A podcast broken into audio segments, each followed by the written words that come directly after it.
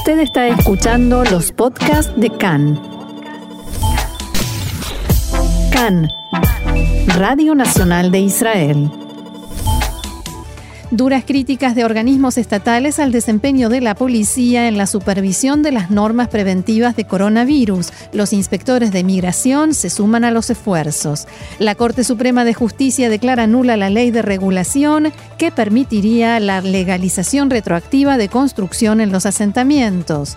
La oposición exige que se forme una comisión de investigación en la causa por la compra de submarinos y que se investigue el rol de Benjamin Netanyahu.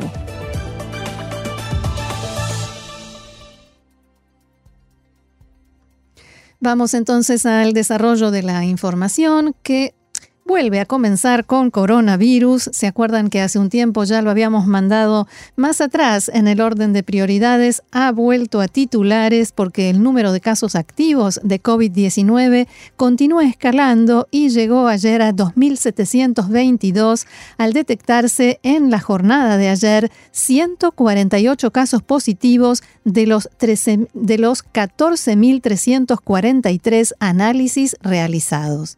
De los más de 2.700 casos activos, 31 se encuentran en estado grave y 24 personas requieren de respiración artificial. Entre tanto, el Comité de Seguridad Nacional criticó el funcionamiento de la policía respecto a la imposición de las normas sanitarias para prevenir la expansión del coronavirus e indicó que esta es casi inexistente. Consecuentemente, los inspectores de la autoridad migratoria en todo el país serán capacitados para supervisar y sancionar el uso de mascarillas, además de la policía y los inspectores de tránsito municipales. Así se concluyó anoche en la reunión que mantuvo el presidente del Comité de Seguridad Nacional, Meir Ben Shabbat, con funcionarios de alto rango del gobierno, el Ministerio de Salud y el Departamento de Policía, a pedido del primer ministro Netanyahu y justamente como consecuencia del aumento en la cantidad de infectados. Los esfuerzos por supervisar el cumplimiento de las normas se enfocarán principalmente en el uso de mascarillas en lugares públicos, las aglomeraciones en contra de las indicaciones del Ministerio de Salud, el cumplimiento de las instrucciones en los negocios y, centros comerciales y el cumplimiento del aislamiento a quienes hayan sido expuestos a un a quienes hayan estado expuestos a un enfermo confirmado de COVID-19. Asimismo, durante esta reunión de anoche, los funcionarios del Ministerio de Salud criticaron duramente el desempeño del Departamento de Policía en lo que respecta a hacer cumplir las normas de prevención. Señalaron además que las intervenciones de la policía ante el incumplimiento suceden solo en los casos más extremos, como por ejemplo fiestas multitudinarias y solamente después que éstas se hicieran de público conocimiento y generaran revuelo e indignación en las redes. A este tipo de eventos sí llegaron efectivos e impusieron multas y sanciones, pero cuando ya el posible daño sanitario está hecho. En el ministerio acusan además que fuera de los casos más mediáticos y escandalosos, la policía no juega prácticamente ningún papel en la prevención del coronavirus. Ante esta situación y lo planteado en la reunión de anoche, el primer ministro Netanyahu anunció que se dispondrán refuerzos para la imposición de las normas sanitarias que serán, como mencionamos anteriormente, los inspectores de la Autoridad de Migración. El Ministerio de Salud elaboró un plan para cancelar la importación de más respiradores que incluye la posibilidad de tener que pagar una multa a los proveedores. Sin embargo, este plan todavía no fue aprobado debido a la incertidumbre existente con respecto al número de respiradores que llegarían a Israel de facto, ya que se espera que varios proveedores no puedan suministrar todas las máquinas que habían sido acordadas. Parte de los proveedores ya anunciaron que no podrán suministrar todas las máquinas que fueron reservadas y pidieron acordar una modificación del acuerdo original para que ninguna de las partes sea multada. Continúan por cuarto día consecutivo desde el domingo las protestas de quienes se dedican al sector de la cultura ante la postergación de la reapertura de los eventos culturales que, recordemos, originalmente estaba planificada para el 14 de junio debido al ascenso en la cifra de contagios diaria de COVID-19. Más de 60 camiones de empresas de iluminación y sonido bloquearon esta mañana la entrada a Jerusalén, causando grandes embotellamientos para luego trasladarles y bloquear la entrada al predio gubernamental de la ciudad. Algo similar sucedió el lunes como parte de la Semana de Furia, como lo llamaron, anunciada por la industria de la cultura y los eventos. Rami Vela, productor de eventos y uno de los líderes de la protesta, dijo en declaraciones a Cannes, llevamos esta mañana 60 camiones de gente que no tocó el equipo de sonido e iluminación dentro de esos camiones desde hace cuatro meses. No tenemos ninguna posibilidad de organizar ningún evento. Es una industria entera que se encuentra con cero ingreso desde hace meses. Cuando no podemos abrir nuestro negocio por una tragedia, es justamente el momento en que el gobierno de Israel debe ayudarnos con dinero para que nos mantengamos vivos. Estamos pidiendo sobrevivir, dijo este empresario, realmente en un tono muy, muy desesperado, llamó la atención eh, la forma como habló en declaraciones a un programa esta mañana aquí en Cannes. El bloqueo de rutas y la manifestación se deben al descuido de una industria que colapsó en los últimos meses, dijo, por parte de un Estado que continúa ignorando la situación insostenible de 200.000 trabajadores. Seguimos adelante con más información. La Corte Suprema de Justicia declaró nula la conocida como Ley de Regulación Jocas Dará, que fue aprobada en 2017 por la Knesset y permitía la legalización de forma retroactiva de miles de viviendas construidas en asentamientos judíos mediante la confiscación de tierras privadas de palestinos en la margen occidental.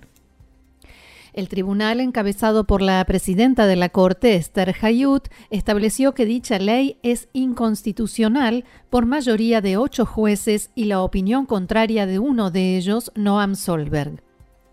Tres jefes de consejos de aldeas palestinas, cuatro propietarios de tierras y trece organizaciones no gubernamentales de derechos humanos presentaron un recurso ante la Corte Suprema de Justicia israelí el 5 de mayo de 2017, exigiendo que el tribunal ordenara la anulación de la ley.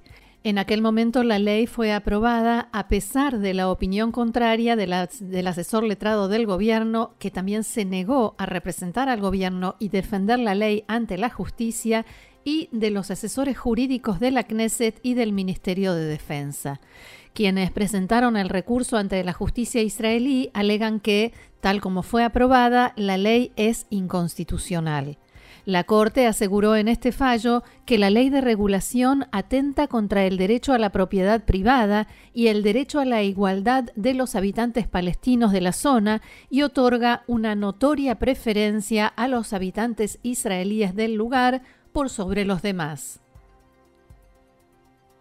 Y casi de inmediato llegaron las repercusiones. Desde el Likud consideraron desafortunada la intervención y la decisión de la Corte Suprema de Justicia.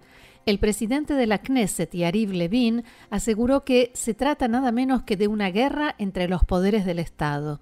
Abro comillas, la Knesset ya no permanecerá en silencio ante el constante atentado contra sus poderes y autoridad y contra su estatus, dijo Levin. La Corte Suprema de Justicia, siguiendo su condenable costumbre, volvió a pisotear la democracia israelí y los derechos humanos más básicos de los ciudadanos israelíes, declaró Yariv Levin.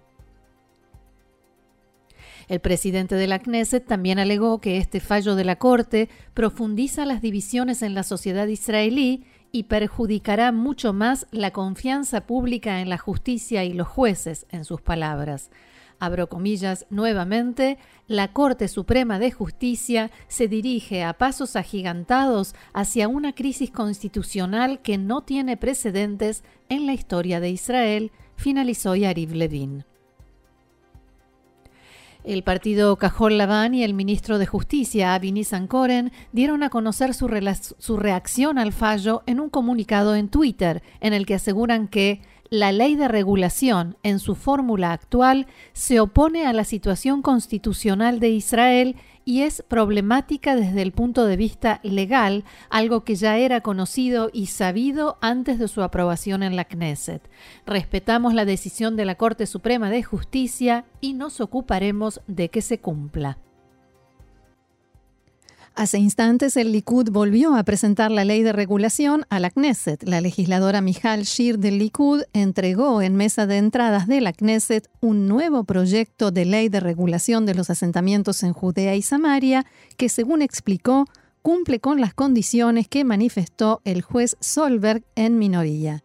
Shir declaró que la resolución de la Corte invita, en sus palabras, a la presentación de más recursos judiciales por, parte de movimientos de izquierda radical que desean ver a la mayor cantidad de judíos sin hogar en la calle. Ningún judío debe perder su casa, afirmó la parlamentaria. Y el primer ministro alterno, Benny Gantz, se reunió en la tarde de ayer con los líderes del Consejo de Asentamientos Judíos de Judea y Samaria, que en los últimos días mantuvieron encuentros también con el primer ministro Netanyahu. En el caso de Netanyahu, el primer ministro se reunió por separado con los líderes de asentamientos que apoyan y los que están en contra de la anexión de territorios anunciada para el primero de julio, como habíamos informado. Gantz, por el contrario, mantuvo ayer un encuentro con ambas partes y se presentaron a la convocatoria a dialogar con él 20 líderes de asentamientos locales. En esa ocasión, Gantz expresó su postura respecto de que hay que preservar el acuerdo de paz con Jordania y dijo que él y Netanyahu están conversando sobre las posibles decisiones desde el punto de vista político regional y espero, dijo, que podamos llegar a acuerdos. Gantz también utilizó una frase que dijo haber aprendido hace mucho tiempo. Cuando te ofrecen algo, toma lo que te ofrecen y del resto te ocupas después. El primer ministro alterno también expresó ante los líderes de los asentamientos que él no vio el mapa norteamericano, o sea, el mapa de las futuras fronteras, y sus interlocutores le dijeron que ellos sí vieron ese mapa. Desde el movimiento Paz Ahora criticaron a Benny Gantz antes de su reunión con los líderes de asentamientos y lo calificaron de cómplice de Netanyahu y sus amigos colonos. Abro comillas, Hoy en día ya está claro que la opinión pública israelí se opone al plan de anexión desconectado de la realidad y peligroso de Netanyahu y Trump, dijeron en la ONG, y agregaron, Gantz tiene la obligación de decir con toda claridad que frenará toda iniciativa de anexión de territorios, incluso si el costo es la caída del gobierno. Por otra parte, el diario árabe Al Ray Al Yom informó, citando fuentes diplomáticas occidentales, que Benny Gantz podría visitar Amán próximamente.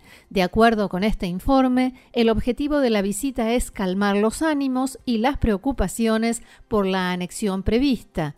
El diario también señala que Gantz intentará mejorar la situación en las relaciones de Israel con el reino jordano. Y a propósito de este tema, este mediodía llegó a Israel el ministro de Relaciones Exteriores de Alemania, Heiko Maas, a una breve visita oficial y se dirigió al Ministerio de Relaciones Exteriores en Jerusalén, donde se reunió con su par, el ministro Gabi Ashkenazi. Ya hay declaraciones de ambos. El ministro alemán dijo que está preocupado por este anuncio, este plan del gobierno israelí de proceder a la anexión y Gaby Ashkenazi respondió que por el momento no hay mapas. Otra vez el tema de los mapas. También tiene en agenda encuentros con el primer ministro Netanyahu y el primer ministro alterno y ministro de Defensa Benny Gantz. Y el eh, funcionario alemán llevará a cabo una conversación a través de video con el primer ministro palestino Muhammad Ashtaye y a continuación partirá hacia Jordania. Y un poquito más de política. El titular de la oposición, Yair Lapid, y los integrantes de la bancada Yeshatid Telem presentaron en la tarde de ayer una propuesta de ley para que se forme una comisión investigadora especial sobre la compra de submarinos y buques para la Marina israelí, la conocida como causa de los submarinos. Cabe recordar que durante la campaña electoral, Benny Gantz se comprometió a impulsar la creación de esta comisión investigadora antes de entrar al gobierno de unidad. Las explicaciones que acompañaron al proyecto de ley en su presentación indican, abro comillas, en el proceso de toma de decisiones de la compra de submarinos y buques de Alemania hubo muchas irregularidades, algunas de las cuales ya se dieron a conocer. A esto se suma la autorización que dio el primer ministro para la venta de submarinos de avanzada a Egipto. Esto genera preguntas difíciles respecto de la forma como el primer ministro tomó la decisión sin que nadie en la cúpula de seguridad y defensa de Israel fuera parte o estuviera al tanto. Existe la sospecha de que en estos temas, que son centrales para la seguridad estratégica de Israel, se tomaran decisiones por motivos que no están claros e incluso es posible que constituyan un delito. Hasta el día de hoy, el primer ministro Netanyahu se niega a responder por qué autorizó a Alemania a vender los submarinos a Egipto sin que nadie lo supiera en tiempo real.